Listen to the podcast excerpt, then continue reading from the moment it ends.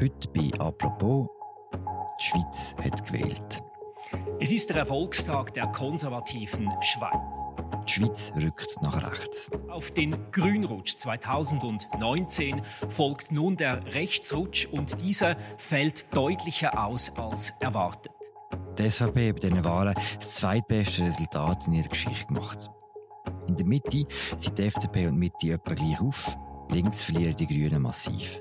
Es ist ein grünes Debakel, minus 4 Prozent. Auch die Grünliberalen dürften verlieren. Was bedeutet das für die nächsten vier Jahre? Über das reden wir heute mit Mario Stäuble. Er ist Inlandchef von der Media. Mein Name ist Philipp Loser und das ist eine neue Folge von «Apropos» im täglichen Podcast vom Tagesanzeiger und der Redaktion der Media. Guten Abend, Mario. Sali, Philipp.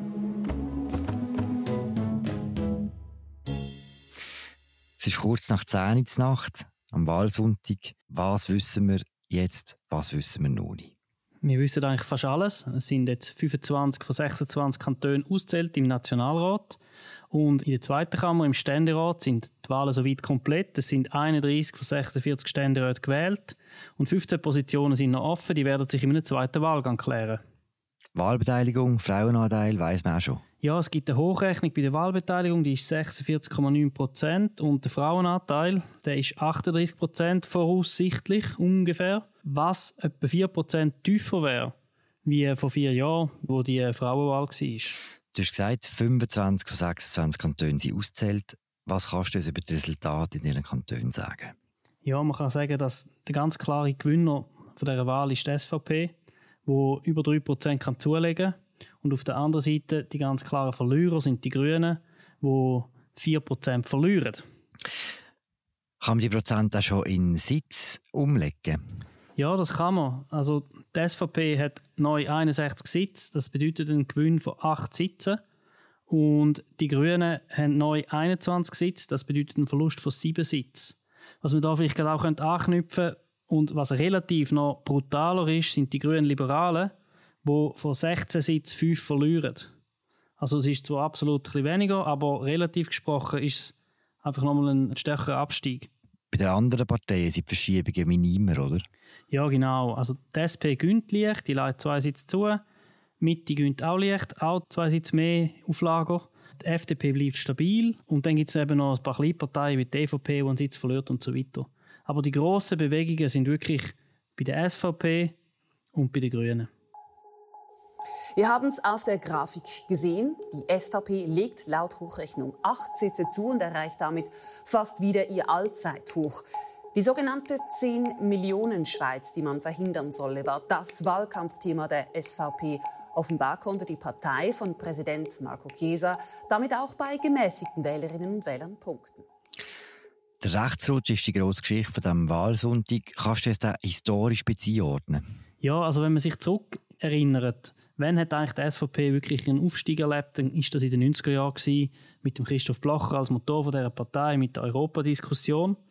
Und das hat eigentlich immer weiter zugenommen mit der ersten Spitze im Jahr 2015, wo wir schon mal eine große, große Zuwanderungsdebatte hatten. Und dann vor vier Jahren ist die Klimawahl die Frauenwahl, wo die SVP ein Stück verloren hat wieder. Und wir befinden uns jetzt eigentlich auf einem zweiten Peak von der SVP, knapp unter 30 Prozent. Also ja, es ist wie so, die SVP ist eigentlich auf dem Höchststand in der Geschichte und ich kann ihre Themen im Moment sehr gut platzieren und entsprechend auch in Wahlerfolg ummünzen. Warum ist das so? Ja, das hat verschiedene Gründe. Also ich glaube, der wichtigste ist die Konjunktur der Themen. Oder wir befinden uns in einer wirtschaftlich schwierigen Situation.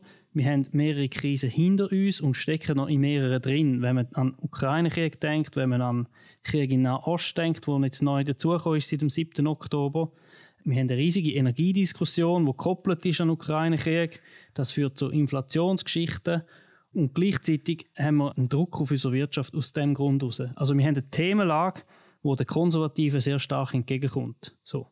Und dann haben wir als zweites SVP, wo ihre Best-of-Platte optimal abgespielt hat. Also die haben die Zuwanderungsthemen aufgenommen und umgesetzt, wie sie es halt schon mehrfach gemacht haben und darum auch ganz genau wissen, wie sie es machen müssen.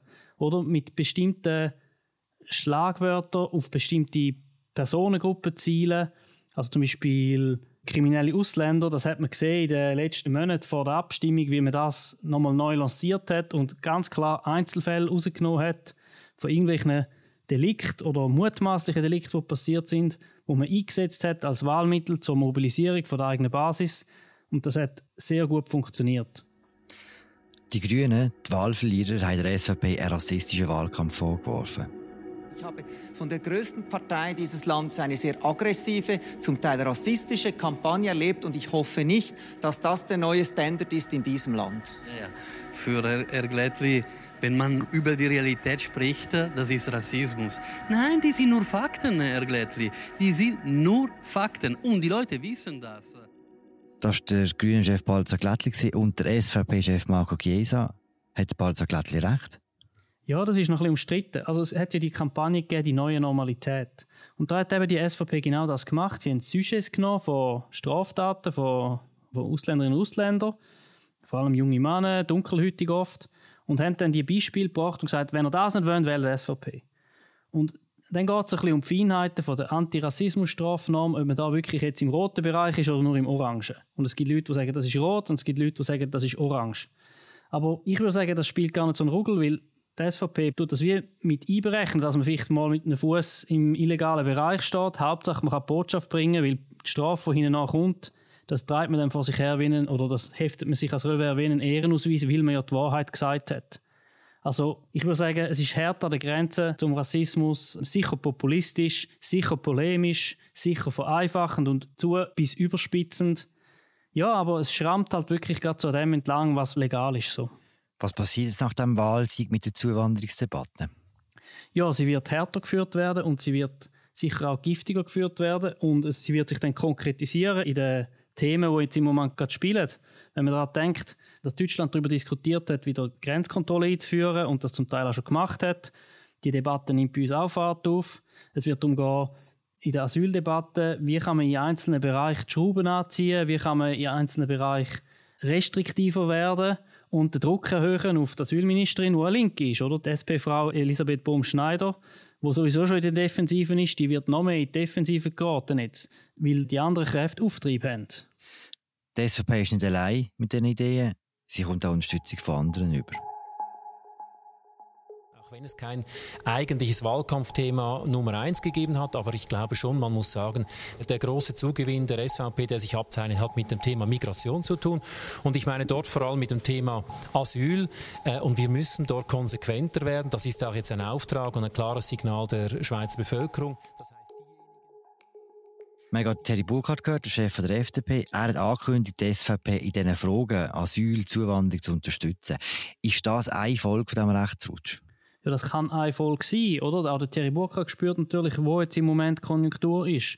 Aber wir haben ja schon oft gesehen, dass es, wenn es dann konkret wird, dann an der einzelnen Sachfrage sich entscheiden wird, ob die FDP und die SVP wirklich zusammenspannen oder nicht. Die beiden Parteien sind sich mal näher, mal nicht. Das kommt extrem darauf an, um was es konkret geht. Das ist jetzt einfach einmal eine Aussage am Wahlsonntag, würde ich sagen, oder? Gibt es schon andere Themen, wo man sieht, dass der Rechtsschutz schon konkrete Folgen hat? Ja, also ich glaube, es geht durch das ganze Band durch, oder? Man kann sich mal überlegen, wie ist sich die Energiepolitik? Wenn Mitte rechts dort ein bisschen Auf Auftrieb hat, wird das bedeuten, dass die, die Energiewende oder die Kräfte, die für die Energiewende gestanden sind, für mehr nachhaltige Energie, die werden jetzt an Kraft verlieren. Also die beiden Parteien, die das Grün im Namen haben, haben massiv Schub verloren. Das heißt, all die Vorlagen, die werden kommen, wo es darum geht, umzubauen, die werden schwerer haben. Oder man könnte sich auch überlegen, was bedeutet denn das für Kernkraft? Die hat sicher jetzt auch wieder mehr Fürsprecher. Die Frage ist, wie viel mehr und lange das, um irgendetwas zu verändern in dieser doch sehr verhockten Frage oder nicht? Aber das Gleiche kann man dann auch sich überlegen äh, in der Gesellschaftspolitik, wo man kann sagen, zum Beispiel Kita-Vorlagen, die wieder ins Parlament kommen. Da wird es sicher nicht einfacher werden. Und es wird tendenziell eher einen Kompromiss geben, der konservativer ist und, und weniger weitgehend, wenn man das nochmal in die Hand nimmt, oder? Also es ist wie durchs Band durch, könnte man sagen, hat, hat jedes Thema ein konservativere, wird eine konservativere Färbung bekommen. Wenn wir schon beim Terry Burkhardt und der FDP sind, was ist jetzt genau in der Mitte passiert? Hat die Mitte vom Gerhard Pfister den Freisen jetzt überholt oder nicht? das ist jetzt eben super, weil es fehlt ja noch ein Kanton und im Moment sind beide Parteien bei 14,6 Prozent. Das heißt, es ist jetzt zwar Viertel ab 10 Uhr am Abend, aber wir werden erst Viertel ab 11 Uhr oder vielleicht sogar noch später genau wissen, welche Partei jetzt die Nase vorne hat. Aber wenn die Leute dann den Podcast hören, am Montagmorgen früh oder am Montagmittag, dann werden sie es wissen, weil dann kann man es ganz einfach nachschauen und dann wird man sehen, welche Partei Nase vorne hat. Und du kannst jetzt sagen, ja gut, kommt doch nicht darauf an, sind beide gleich stark, so what. Es ist eben so, dass bis jetzt die FDP immer vorne war, eigentlich. Und dass die FDP jetzt gerade 175 Jahre nach Staatsgründung Gefahr läuft, von dritten zur viertstärksten Kraft durchgereicht zu werden. Und das ist einfach für die Partei, die sich so als staatstragend empfindet und als, wie soll ich sagen, fast verwachsen ist mit diesem Bundesstaat, dass die so ein, bisschen ein Stück weit marginalisiert wird. Das ist natürlich vor allem im Selbstverständnis sehr schmerzhaft.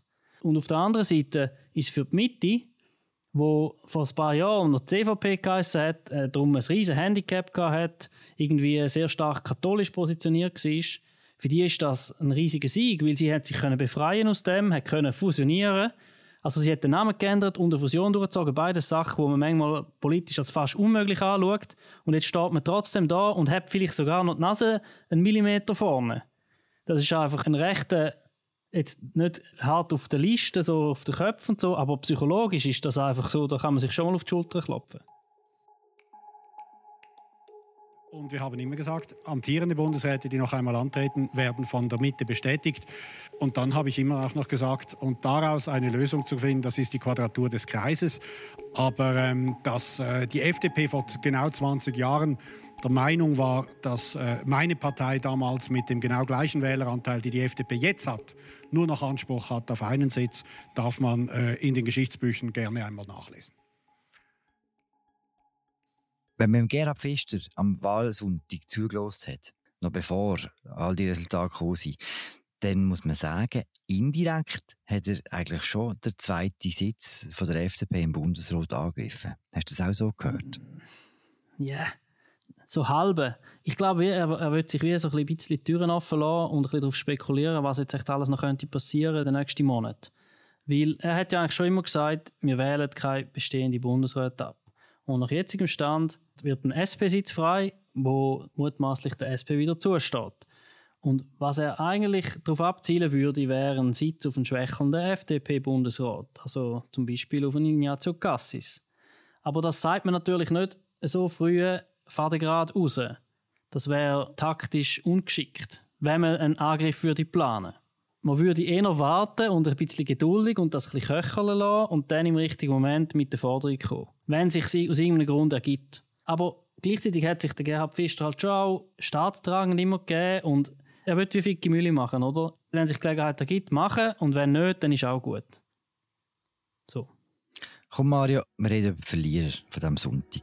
Deutlich ist es auf der Verliererseite bei der Grünen Partei. Minus 4,1 Prozent. Balthasar Glättli, das ist ein Debakel. Das ist äh, nicht das Resultat, das wir angestrebt haben, da haben Sie recht. Und es ist auch eine aus meiner Sicht nicht verdiente Klassierung der Wählerinnen und Wähler, aber es ist eine Schlappe. Das kann man nicht schönreden. Das war der Balthasar Glättli, den wir gehört haben, der Parteichef der Grünen. Ist es ein Debakel für die Grünen? Also, unser Reporter Christian Zürcher hat in seinem Notizblock einen Satz von Herrn Glättli, der heißt: Oh, das ist schon ziemlich ein Fuck-up. Und ja, also da muss man eigentlich nicht mehr, hinzufügen, oder? Also man kann es ein bisschen in Kontext setzen und sagen, historisch ist es so, dass die Grünen natürlich vor vier Jahren mehr gewonnen haben, als sie jetzt verlieren. Also es ist wie, sie sind stark gestiegen und sind jetzt ein Stück weit wieder abgesunken. Das Problem ist einfach, dass sie eigentlich ein Thema hätten, der Klimawandel, wo eigentlich müsste viel mehr ziehen weil wir haben wieder und wieder gesehen, wie das die Leute umtreibt und wie sie es eigentlich beschäftigt und wie ein großer Teil der Bevölkerung eigentlich Lösungen will. Die interessante Frage ist, warum es den Grünen nicht gelingt, sich als die Partei zu positionieren, die genau diese Lösungen bringt, ohne sich sonst irgendwie zu verheddern. Die Grünen sind irgendwie also erstens mal sind sie äh, halt aus ihrer Geschichte heraus eine Verzichtspartei, eine Partei, die auch immer ein bisschen, so ein bisschen Leiden erzwingt, nicht unbedingt eine lustvolle Partei. Und gleichzeitig traut man ihnen in anderen Bereichen halt nicht unbedingt Lösungen zu. Also wenn man jetzt über, über Waffenexport redet oder Waffenreexport zum Beispiel, sind sie viel bremsiger gewesen als, als die SP, wo, wo sich gewandelt hat und durch das auch eine breitere Bevölkerung angesprochen hat. Also man hat den Eindruck, dass die Grünen sich manchmal selber wieder ein Bein stellen. So. Und ich glaube auch, sie haben ein Timing-Problem. Es ist ihnen nicht gelungen, im Sommer aus allen Rohren zu schiessen und zum Beispiel aus dieser Millionenspende, die sie eingenommen haben, mit dem irgendeine Kampagne zu entwickeln, die die Debatte dominiert hätte. Haben Klimakleber geschadet, wo viele Leute recht aufgeregt haben? Das ist eine gute Frage. Das werden wir herausfinden, oder? Also, was wir wissen, ist, dass extrem viele Leute sich an denen gestört haben, oder? Wir wissen aber nicht, wie fest dass sich der Ärger und die Wut auf die Aktivisten übertragen hat auf die Grünen. Es hat ja ein paar Grüne gegeben, die, sich von dem auch klar distanziert haben. Es hat ein paar gegeben, die so Verständnis signalisiert haben. Und ich frage mich, ob bei der Wählerschaft oder bei der potenziellen Wählerbasis der Grünen wirklich da so viel Ärger hat können entstehen. Das leuchtet mir irgendwie nicht ein. Aber ich muss sagen, wir wissen das schlicht noch nicht. Das werden wir noch versuchen herauszufinden. Was die Grünen immer gesagt haben, recht offensiv seit dem Sommer, ist, dass sie für den Bundesrat kandidieren Sie haben heute nach der herben Niederlage nicht gesagt, dass sie das nicht machen, sondern sie haben gesagt, dass sie am Freitag darüber werden befinden und dass es durchaus eine Möglichkeit ist, dass sie tatsächlich antreten. Machen sie das wirklich? Ja, wir werden es sehen. Aber der Punkt ist halt auch da wieder, es geht nicht um, was steht im Notizblock und wie, wie sind genau die Sitze angeordnet und wie ist der formelle mathematische Anspruch auf einen möglichen Bundesratssitz, wo es ja sowieso 25 Methoden gibt, um das zu berechnen. Das Problem ist, dass man psychologisch in der Defensive ist und nicht kann überzeugend anstehen und etwas einfordern und den Anspruch erheben und das auch glaubwürdig machen, weil man einfach so aufs Dach bekommen hat jetzt gerade. Und aus dem heraus in Angriff zu kommen, das ist eine rhetorisch-psychologische Unmöglichkeit, glaube ich. Und jeder, der jetzt antritt, wird einfach verbrennt von den Grünen. Und es wäre so eine Art des, ja, ein, ein politisches Himmelfahrtskommando. Wenn wir schon bei den Verlierern sind, Mario, gibt es Abwahlen, die man so nicht erwarten können? Ja, eine ganze Ladung. Also mir kommt gerade der, der Mustafa Atic in oder, der für die SP noch in Basel als Bundesrat kandidiert hat. Zum Glück hat er die Kandidatur zurückgezogen, weil jetzt ist er abgewählt worden und sonst wäre er ein Bundesratskandidat, der nicht einmal mehr im Parlament sitzt. Das wäre auch eine gröbere Peinlichkeit gewesen. Er Beispiel. In Zürich gibt es auch ein sehr bemerkenswertes Beispiel. Meret Schneider, sehr bekannte Politikerin von den Grünen, die abgewählt worden ist. Der Jörg Meder, GLP. Judith Belesch, GLP. Also dort sieht man ganz klar in Zürich, wie die Verschiebungen bei der GLP und bei den Grünen zu Verlust geführt haben. Im Aargau haben wir Lilian Studer, das ist Präsidentin von der EVP, also von der Evangelischen Partei, die abgewählt worden ist. In Fribourg Frau Schneider-Schüttel, zum zweiten Mal schon abgewählt. Der Roland Fischer, äh, GLP in Luzern, zum zweiten Mal schon abgewählt. Das ist natürlich besonders brutal, oder? Wenn man es nochmal reinschafft und dann kommt man nochmal, äh, ja, dann kassiert man nochmal so von der Stimmbevölkerung. Äh, das ist, glaube ich, etwa die höchste Strafe politisch. Und auf der anderen Seite, was sind spektakuläre Neueinzüge ins Parlament? Ja, also mir kommt zum Beispiel Anna Rosenwasser in den Sinn. Sie ist eine LGBTQ-Aktivistin in Zürich. Sie ist, ist, ist, kommt jetzt ins Parlament rein, ohne die klassische Ochsentour gemacht zu haben, sondern sie ist mehr als Autorin, als Aktivistin, als äh, auf den sozialen Medien auch bekannt gewesen und hat diese Plattform können nutzen und ins Parlament hineingumpen. Aber das, es gibt eben auch das Gegenbeispiel. Einen anderen SPler, ein Junge, der Flavien Gusse, auch in Zürich, der hat auch eine grosse Social Media Followerschaft gehabt, eine grosse Kampagne gefahren, dann auch, eine digitale. Hat es dann aber nicht geschafft. Oder? Also, es ist nicht so einfach, du kannst nicht einfach bekannt sein und, in, und ins Parlament kommen. Sanja Meti, GLP, ist auch so ein Beispiel, auch in Zürich. Dann von den Neugewählten fällt auf der Islam Alishai, körperlich beeinträchtigt, recht stark, hat aber einen sehr engagierten, auch einen sehr sichtbaren Wahlkampf mit einem enormen Budget gemacht. Also der hat das unbedingt wollen und hat es geschafft. Und durch das haben wir jetzt mit dem Philipp Kutter zwei Vertreter aus dem Kanton Zürich mit körperlicher Beeinträchtigung. Dann Nina Fehr-Düssel ist auch auffällig. Sie ist Tochter von Hans Fehr, vom SVP-Politiker, auch in Zürich. Eine Juristin, eine Jüngere. In Nidwalden ist zum ersten Mal eine Frau in Nationalrat gewählt worden, Regina Durer. Dann, was mir auch aufgefallen ist, in Genf ist der Charles Ponce gewählt worden. Der ist 76 und ist, äh, wie soll ich sagen, so, wirklich so ein Oldschool-Anwalt, der jetzt für die SVP ins Parlament kommt. Und in Luzern, der David Roth, der kennt man früherigen Juso-Präsident. Sehr interessant. Und in Bern Das fehlt eben noch, wird auch ah, einige ja, ja, genau. Also in Bern, liebe Hörerinnen und Hörer, schauen Sie mal, ob der Reto Naus es noch schafft. Der Sicherheitsdirektor von der Stadt Bern Mitte, wo Sie sicher auch schon gehört haben davon, im Zusammenhang mit Fußballspielen, Demonstrationen oder Krawall um die Ritschule. Das wird interessant, ob er es auch schafft. Es sieht im Moment danach aus, aber ich kann es Ihnen noch nicht richtig sagen jetzt. Wird alles nachgeführt auf unserer Webseite. Mario, du bist seit etwa zwölf Stunden dran jetzt. Was bleibt von diesem Tag? Also mich fasziniert einfach immer wieder, wie das so alles zueinander kommt und wie sich dann wie ein neues Bild von dem Land formt, wo man so sieht, rausgumpen aus diesen Wähleranteilen und was man da alles daraus herauslesen kann. Wie die Stimmung ist in dem Land und wo das Land mental gerade steht. Und das finde ich unglaublich faszinierend. Ja, und gleichzeitig spiegelt es halt einfach auch die grosse Lage, also die Weltlage, dass, dass man sich einfach in einer Situation befindet, wo anspruchsvoll ist und wo der Druck am Steigen ist. Und ich glaube auch, dass es im Moment keinerlei Zeichen gibt davon, dass sich die würden entspannen.